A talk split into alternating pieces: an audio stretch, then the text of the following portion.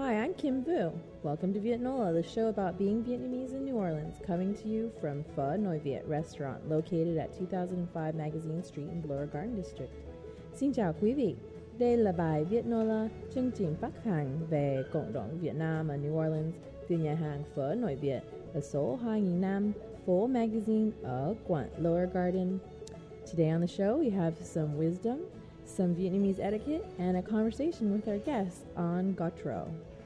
Having grown up in New Orleans East after a long journey over the high seas in a boat from Vietnam, An eventually left her new homeland of New Orleans and spent 14 years in Baton Rouge and North Dallas, respectively.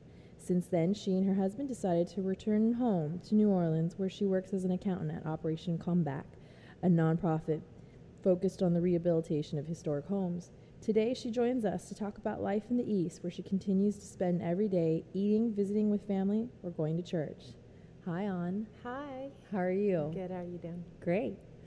I'm excited to have you on the show because I think you're the first person we've had that I've really kind of cornered just to tell me, a newcomer to the Vietnamese community in New Orleans, what it's like to not only grow up here, but have a family here and raise kids here and get them eating Vietnamese food, maybe speaking a little bit. Just a little. Just a little. So tell us a little bit about your journey back home. So you said you came, you first came to New Orleans when? Um, I think I was three when we came to New Orleans, so this is like in the late 70s. Mm-hmm. And where did your family come from in Vietnam? Um, a little area called Phuoc Tinh, which is like um, south of, I guess it's, it's a coastal um, village uh, near Vũng Tàu. Okay, in the south. And what did your folks do in Vietnam? Um, my dad was a um, shrimper. Okay. Is he is he a shrimper here as well? Um, he used to. He's retired now. Uh huh. And that's definitely a community we haven't had on the show yet. The shrimping and the the seafood community of Vietnam. So in New Orleans, where did you grow up? Um, out in New Orleans Uh huh. And where did your father go to do shrimping? Um, he usually goes out to like Vermilion Bay. How Um, far is that from here? That's probably a good two and a half, three hours. Uh huh. and that's um, right outside of uh, Lafayette. Wow. So he came home every day or every few days, I no, guess. usually he goes out for like two weeks. Okay. Um, but that's like later on his, in his um, shrimping career. But early on, he used to shrimp out of um, Biloxi. Uh huh. And he would come. He would go for two weeks at a time and come home to Mhm. New Orleans East. Right. So in all that time, I mean, from what I understand, the that's pretty much where you would do that kind of commercial, uh, small level commercial fishing. But he he decided to create New Orleans East as y- y'all's home. Is that correct? Well, I think it um, helped out a, ho- a lot. Like there was a lot of um, immigrants um, from his village also that um, migrated into that area. So it was a lot of people that he knew, he grew up with. How Um, many people in this village in Vietnam came Um, over here? I mean, there's quite a bit. Um, you know, fortunately, the, the the neighborhood out in New Orleans East is predominantly from the same village. most of people. Interesting. Yeah. And wh- what's the name of the village? Um, they it's called Village de l'Est, but um, No, in the village in Vietnam. oh, oh, it's Vũng Tàu or uh, Phuoc Tinh. uh-huh. Yeah, About how many people lived in that village in Vietnam? can't really tell Hard you. I to don't say. really know. But it's a small village, and Mhm. so most of the folks in New Orleans East are from Dinh. Mhm. Is that correct? Mhm. That's funny, huh? how we all end up where we end up. Um, I, I know, right? Are they? And so in Vietnam, were they Catholic as well? uh, you- yes. Mhm. Okay. There's a church. There was a Catholic church there, or In Vietnam. mm-hmm. Mhm. There's actually my grandfather lives right next to the church. oh, So interesting. yeah. in Vietnam currently. And so continue the story. You came here when you were three. Your father is a shrimper Mhm. and retired probably recently, if I'm guessing correctly. Um, I think he ro- retired right after Katrina. okay, Yeah. yeah. Vietnamese men don't like to retire until they really have to. Yeah, you're right about that. And you grew up pretty much in the East, correct? hmm Did you stay in New Orleans for college or did you go? Actually, um, I started um, in Maryland Okay. um, for a year or two. and Then I ended up moving back um, down to Baton Rouge. for college. You missed the South. Yeah, there's nothing like it. and your husband's from New Orleans as well. he is. And is he Vietnamese? No, he's he's American. He's adopted yeah. Oh, believe me, he'll he'll love to brag about being the first ones out there for the um, Tet Festival. and how how's his thing Viet? um, it's not so good, but he has a probably has a bad teacher, so. not true, not true. No, it, it totally is. My family would be the first to vouch and say that, you know, I sound like a Vietnamese airhead. but I get by. What can you do? We grew up here, right? I know. So, and your mom, did she work as well, or? She did. She used to be the housekeeper for the, um, the Japanese consulate. Oh. Um, so she worked there for probably a good 15 years. Okay. Wow. Yeah. And how many? You have a big family of siblings? I, I do. I mean, my parents had seven kids. Uh huh. So there's quite a few of us. How, and how many of them were born here in the states? Um, just one. Just one. Yeah. Uh, how old is that youngest? Uh, he's, Jeez. he's 33 now. Uh huh. Yeah. Wait, he's three. No, 33. Thirty-three. Yeah. like, oh goodness. Busy. I sure hope not. So you met your husband in college in New Orleans? Um, or? yeah, in New Orleans. I mean, we grew up fairly close um, to each other, so we knew mutual, mutual friends. In the East. So he grew up in New Orleans Mhm. East. You did. Interesting. I mean, I guess, you know, it's hard for me to understand the demography of New Orleans East outside of the Vietnamese community. Mhm. You know, um, I definitely know, you know, there's definitely neighborhoods that are more famous than not um, in New Orleans for, you know, high crime or whatever. And then there's the Vietnamese community. Mhm. And then I just, Well, it's kind of crazy because, like, back in the 80s, um, it was totally different, you know? And, and I think the draw was that a lot of people were trying to move out of the city, basically, into the suburbs, and that's where people flocked to. It was either that or Metairie. So Uh-huh. it was just a totally different um, New Orleans East as you see today. you know? Uh-huh. It's, which is kind of, you know, it's, it's kind of, I mean, that's, that's just home, you know? right. So despite all the changes, you know, I, I know a lot of commercial amenities were wiped out by Katrina. Oh, yeah, absolutely. Heavy flooding, uh, a lot of jobs. hmm Uh, y- you still go there every day. I mean, you don't live in the East, do you? Oh, I do. Oh, you do? Yeah, Oh, my um, goodness. You commute every day. Mhm. It's not that bad.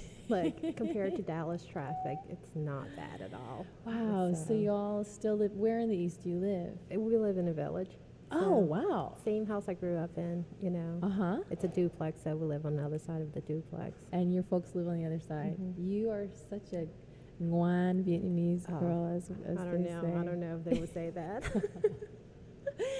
My parents, why does everyone have to live so far away? know. well, the thing is, I mean, we did live away for like 14 years, so it was time to come home and Mhm. touch base a little bit, you know. Uh huh. I mean, it's kind of nice for the kids to be around my grand or their granddad, you Uh-huh. know. How is it for them? How do they like growing up in that very, you know, strong Vietnamese community? Um, They probably don't even know what they they. they don't know any different, Right. You know, to them it's like, okay, this is where we live. How long have you all lived in the East since you came back? Um, probably four years now. Uh huh. And your children are what ages? Um, the oldest is 18, and we have a eight and a nine year old. Mhm. So there's three of them. And how is their Vietnamese? They know how to say I'm hungry, and you know it's funny because the, the catchphrase is like "đi tắm," which means go take a bath, you Mhm, know, or mhm. let's go eat, I'm go, you Uh-huh. know. So they know just the basic, the bare basics, you know. And has it changed since you moved back home with the grandparents right next door? I think they, they probably understand more than they actually can speak. It's it's kind of Uh-huh. intimidating. It's such an intimidating language to learn. I mean, A lot know. of a lot of tones. right? And and like you know, just a slight you know difference in inflection, you can totally be insulting somebody, you know, Fair. without meaning it. So I think that's why even my husband is kind of like timid when it comes to like learning it. It's like, wait, I don't want to insult anybody, you know. Right, right. So They, when I grew up in Southern California, uh, I I grew up Buddhist, but my Mhm. folks sent me to the local church to get Vietnamese lessons. Oh, wow. Yeah, and it was like 40 of us getting Vietnamese lessons and like saying the Pledge of Allegiance in Vietnamese. They did an excellent job with it. No. Either that or you're an excellent student because the thing is. terrible. No, it sounds great. no. Reading is easy. Speaking when you're actually spoken to by an elder and you're like not even sure which pronoun you should use. That's so bad. But do they have that kind of, uh, you know, central hub in the east? Is that They is do. Kind The, of um, the church usually have like um, they have Catholic um, or Sunday school, and they also teach Vietnamese classes over there too. So Mhm. they do. Are you a member of that church? Um, we used to. Um, I mean that that was a church that we were married in actually. Uh-huh. So um, but Can you tell our listeners what church we're, we're all referring to? oh, um, Mary? Queen of Vietnam. Mhm. But um, since we came back from the storm, um, we just went back to my husband's church, which is Resurrection. Mhm, So mhm. you know we go back and forth. hmm Now, for our listeners who aren't familiar, Mary Queen of Vietnam, especially after the storm, was very active Mhm. in organizing uh, for the rights of the Vietnamese community. They Mhm. were quite effective in organizing protests when there was a proposal to dump all the debris of this side of the of the industrial canal over in New Orleans East. Do you, do you remember those events? Were, were you here after Katrina? I wasn't here after Katrina. Okay. Um, we were still living out in Dallas, but I can remember, you know, the buses coming in, and I mean, my dad took part of it also, Mhm. like you know, doing the protests and everything, which is, you know, it's kind of good in the sense that something like that did happen because all of a sudden after the storm, the Vietnamese community had a stronger voice. Basically, everybody was just like, like you know, people actually listen Right. if you protest or you know if you gather together and just speak your opinion, people do listen. So Absolutely. it's, it's pretty interesting that all of a sudden, because I mean, growing up in New Orleans, it's, it's kind of like everybody just kind of did their thing. They went to work. They kind of kept to themselves, you know. Mhm. But I think since the storm, it kind of gave them a new, I don't know, rejuvenation, I guess. Understanding, I think, of their role in New Orleans in a Mhm. lot of ways. Um, I definitely know outsiders to that neighborhood who have said very candidly, you know, it's been a very mis- mysterious community. You know, Mhm. everyone knows that there is a strong Vietnamese community, but not until the storm did they realize how self sufficient folks were out there Oh yeah. and also how well folks can organize out Mhm. there. Um, and it really put, I think, the Village de l'Est or Versailles on the radar of a lot of people in New Orleans and in, and in America as well. Right. I think it, it helped out a whole lot because I think um, right after the storm, I mean, being Vietnamese and, and they're so family oriented, it was probably one of the first neighborhoods that actually came back and rebuilt. you know. Yes. once the um once it was okay to come back home basically everybody just kind of you know worked at one house at a time and, Right.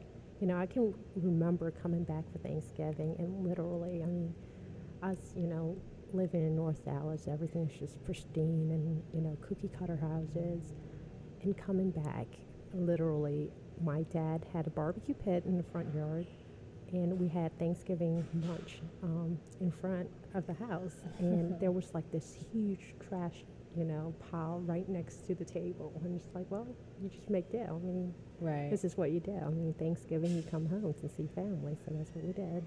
right. Even though there's like a big trash pile of debris. Uh, we had a guest on our first show maybe a month or six weeks ago, maybe, who was a public health is a public health professor at Tulane and was doing some public health studies on Vietnamese people in Vietnam and Vietnamese Americans. And it just so happened he had had collected data before the storm and Mhm. then continued to collect data after the storm. And he remarked on uh, the amazing tolerance of the Vietnamese American community for uh, distress, you know, and that uh, the depression levels were like significantly in the 90s percent lower than uh, non-Vietnamese American level, uh, Mhm. non-Vietnamese the the levels of non-Vietnamese Americans in New Orleans post Katrina. Did you feel like your parents were stoic during that time? What what was your sense of their their sense of existence after Katrina? Um, I think for us, you know, my mom actually passed away right before Katrina hit. Oh, We literally buried her that Saturday before the storm hit. So we did not know there was a hurricane in the Gulf at all. I mean, we didn't know until like we came home from the funeral and was like, wait a second, what's going on? What is this evacuation thing? the funeral was where? um, it was in New Orleans. East House. Okay. Yeah. Wow. So literally, I mean, but for us, on a personal family level, I mean, it was kind of, it was, I guess it was a blessing because we were able to kind of be forced to be together, you know, Mhm. once again, and basically our whole family, you know, we we evacuated um, to Lafayette together Mhm. as a family. So Uh huh. you know, and then afterwards, um, after the storm hit and all, and everything kind of calmed down a little bit, we just had everybody come up to Dallas to be with us. So Uh huh. literally, we had like about 30 people in our house, and we have I don't know 1,800 square feet in the house. Oh my goodness.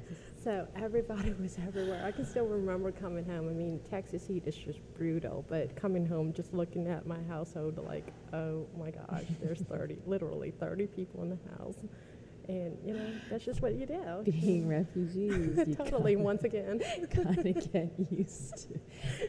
So, and, that's, and that's the whole thing, because I think a lot of people, I mean, coming back, you know, with the house being completely decimated, they came from nothing. Mhm, So to them, it's mhm. like, look, we, we've done it once before, so we can do it again. You know, this is nothing. it's a storm. No biggie. There's just some wind. I mean, I what's especially interesting is the way I know you is that through your profession, you do accounting work Mhm. for a place that gets federal funds to rebuild historic homes. You know, federal funds for a Vietnamese American family, you know, Right. unheard of or kind of like, oh, I got this kind of situation. What do your folks think about your job? I mean, do they get what you do? They don't really. I mean, it's it's kind of funny because I mean, there's really not a lot of. Well, maybe it's different now because we have like this huge influx of nonprofits in New Orleans in general. Mm-hmm. But for me, you know, moving back and, and working for a nonprofit, it was just totally, uh, you know. Let's put it this way: I'm the first in my whole entire family to work for a nonprofit. Mhm. It's like, wait a second, what do you Why mean would by you bother? nonprofit? Right, It's kind right. of like, like you don't really get paid all that well. you work long hours, you know. So it's kind of like, well, what's what's the intriguing thing about this? They're like, that's cute. Now, when are you going to get a real job? yeah, exactly. and like what, close to five years later, it's like like I don't know. I mean, it's just it's completely it draws you in, you know. And then Mhm. I don't know. I think for us, I mean, it, it's the perfect job for me. Basically, you know, moving back, I wanted to work at a place that kind of would be impactful or would help out the city. Mhm. And I think with a group like, you know, the Preservation Resource Center, I mean, they're such an old established group that, you know, I think they've had their hands in so many different things in so many different levels. So, Right. So it was a great entree into the kind of work that you thought would be useful anyhow. Right. I Mhm. mean, you know, I, I wanted to do something different, you know, rather than just your typical accounting job. And is that what you were doing in North Dallas? Yeah. Okay. yeah. I did notice that you have spent some time as a licensed cosmetologist. cosmetologist. Very Vietnamese. totally that or a nail salon. I know. Totally, totally Vietnamese. Well, you know what happened? I think, uh, you know, going, I think I started, okay, first of all, you, you know the age thing. When, you know, migrating or being immigrants, everybody has a real age and a fake age. so I graduated from high school when I was like 16 going on 17. So I just went plunged straight into college. And so, like everybody Because else. Nobody has papers. Exactly. no, I just went to the doctor just recently. so they whatever your parents want you to be in school, so they just Right. lie about your age. Like we're smaller in general. Well, no, well, actually, our story is that my uncle was the only one that spoke a little bit of English. So when he went to go do paperwork for everyone, he just randomly assigned numbers to everyone. like, like, you're, you know, this is going to be your birthday. So, anyway, I, oh, oh, I was at the doctor's just recently, and so she was asking me about my age, you know, and I was like, yeah, I just turned 39, in, Mhm. um, you know, yesterday, which was a couple of days ago. But anyway, when she looked at my file, it says November 6th, and, was, and she was wondering, she's like, wait a second, you just told me your birthday was yesterday. You know, and it's like, well, yeah, let me get into the story. let me tell you about that. Or it's kind of like my name. My legal name is Vu Din Mhm. because when my father came here, you know, the way you say your name in Vietnamese is you say your last name, your middle name, your first name, Mhm. which is what he did. So they took it as his last name being his last name and his first in his middle name. And he didn't bother changing it because he's like, well, I'm going back. He came here f- to study. He was Mhm. doing research. He's like, I'm going back. It doesn't matter what people think my name is here, you know. And then he didn't go back. So, so on. I mean, I went by Kim Vu until high school when all our paperwork was Vu Din. Mhm. And applying to college, I just decided to just use that just to make it less complicated. That's a cool name. It's, but it's not really my last name. you know? It's too difficult to explain to people. So just, just go with it. right. That's when you just go, yeah, you know, I don't know, just, just you're right, just go with it. Just it's so much easier. Speaking of other uh, funny Vietnamese phenomenons, we have a seg- segment each week about Vietnamese etiquette we call Vietiquette. Uh, and I always like to ask the guests something they think is kind of funny about growing up, really as a Vietnamese American more than a Vietnamese person, Mhm. um, still living in Vietnam. And you raised so- an interesting, an interesting cultural phenomenon, shall we say?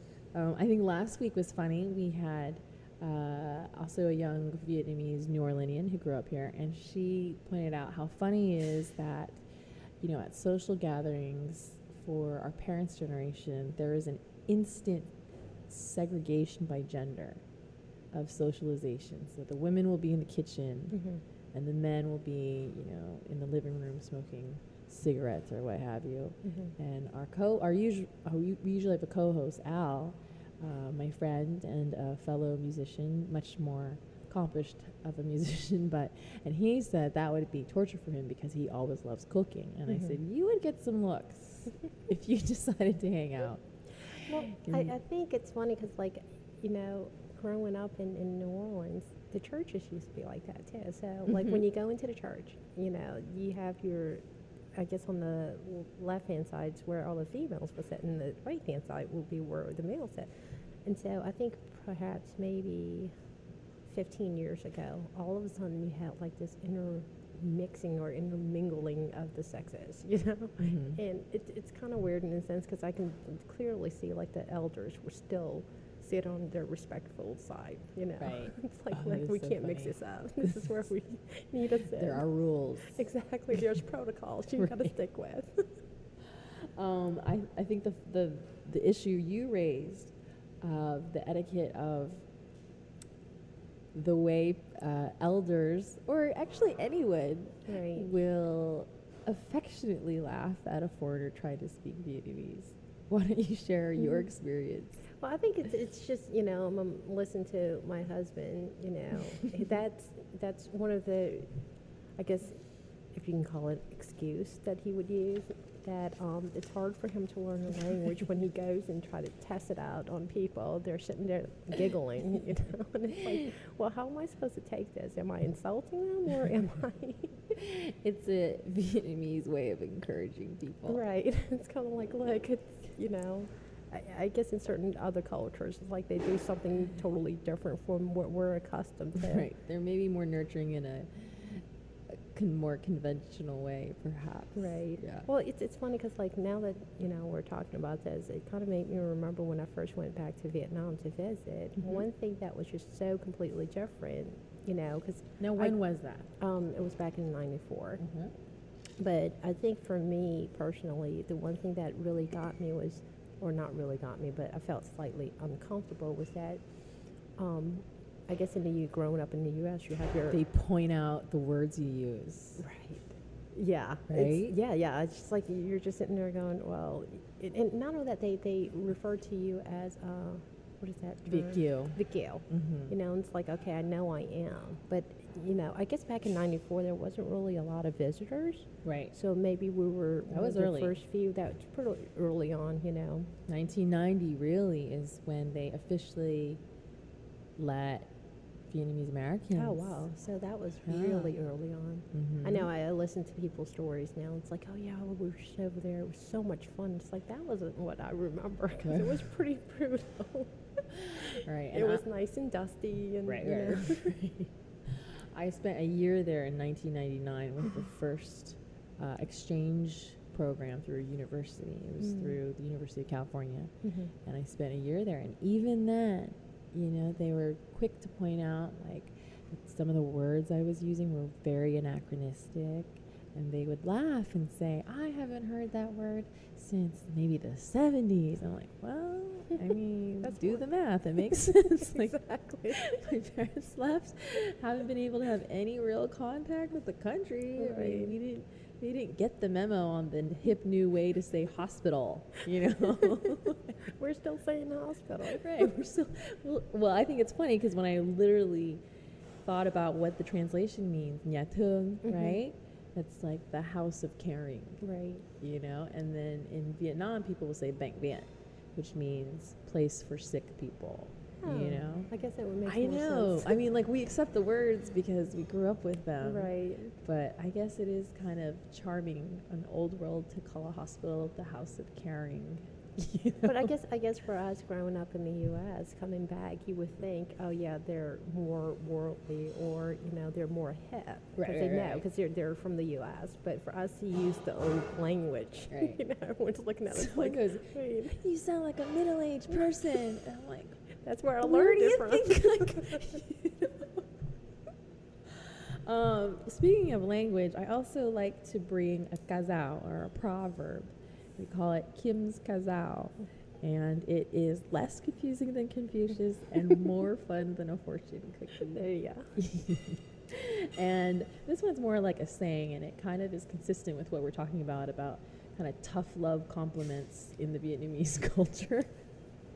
and it, the, the saying is "An khoe như voi." And uh, it was almost cued in when I said that because our food came it looks delicious. yeah, and An khoe như vo- voi is translated literally in eating as healthy as an elephant. I mean, how is that a compliment, you know?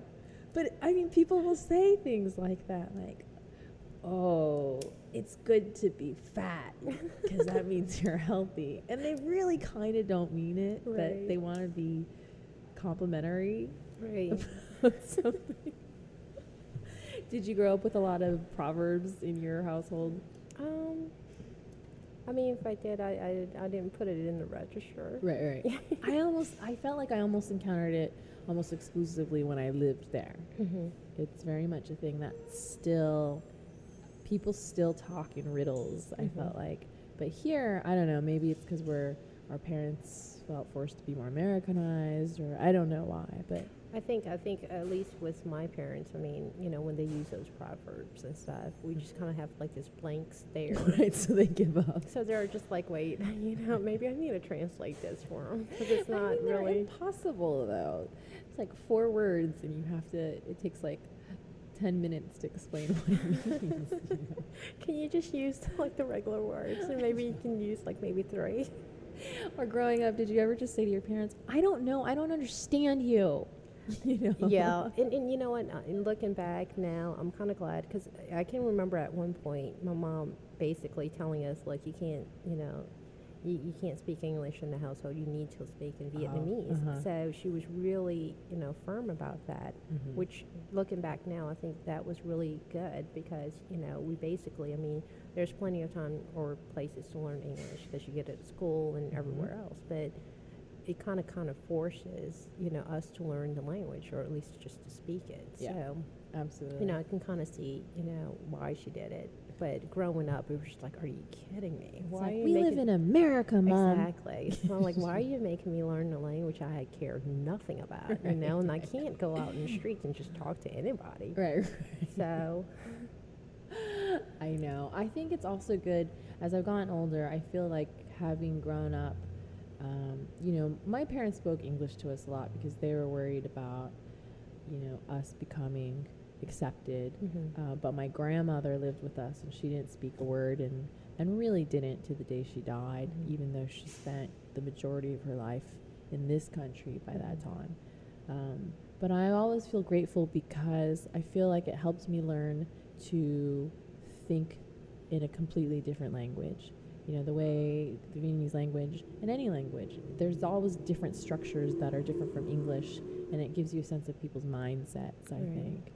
Um, but, you know, again, I think it's like one thing that we both get as we get older because you get a chance to look back and then some of us decide to move back home to New Orleans East. You know?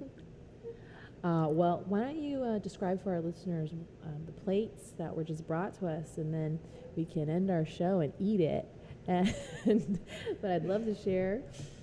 Uh, I'd love everyone to hear what a beautiful dish, what beautiful dishes have been brought to us. I think it looks like um, lemongrass chicken with uh, rice. a typical gum and like a dia gum, Mm-hmm. like a, a lunch plate that's pretty typical and Right. yeah and there's some mushrooms some green some chopped green onions all here at Pho Noi Viet. They're always very sweet. They always do some nice home cooking for us every week. Awesome. It looks awesome. Yeah. Um, I'd like to thank you so much for coming on the show and Thank you for having me. sharing sharing what it's like a day in the life of a very ngoan Vietnamese girl, very good girl who comes home and lives next to her parents with her grandchildren, with her parents' grandchildren running around. you, I don't, want, whoops, I don't want my parents to hear this show. Don't give them any ideas. they will have expectations. Well, you know, I mean, it's it's moving back to New Orleans, though. I mean, you know, you can't once you move away. There's nothing like home. So it's This is true. I would say there's nothing like New Orleans. I would say there's plenty of places like Orange County. Mhm. I have no strong drive to go back to Orange County.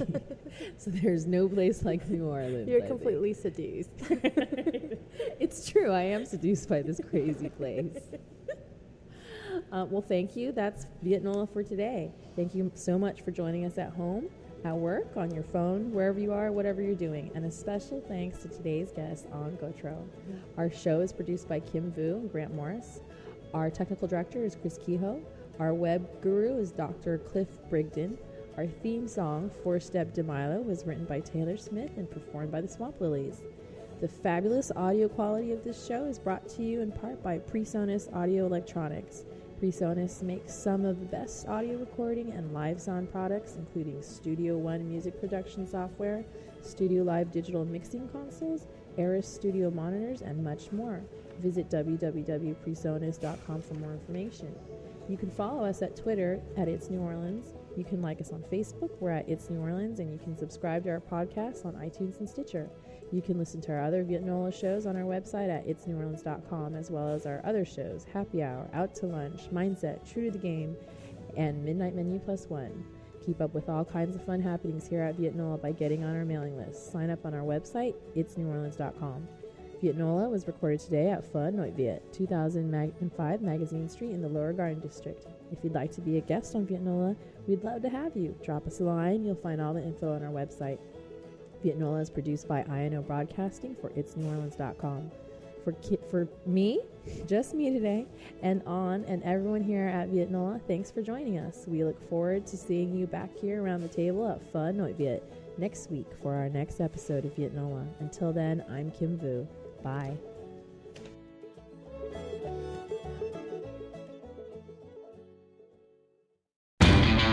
You know Labor Day signals the unofficial end of summer, but not the end of your outdoor projects. Lowe's helps you do it right and helps you save with Labor Day deals throughout the store.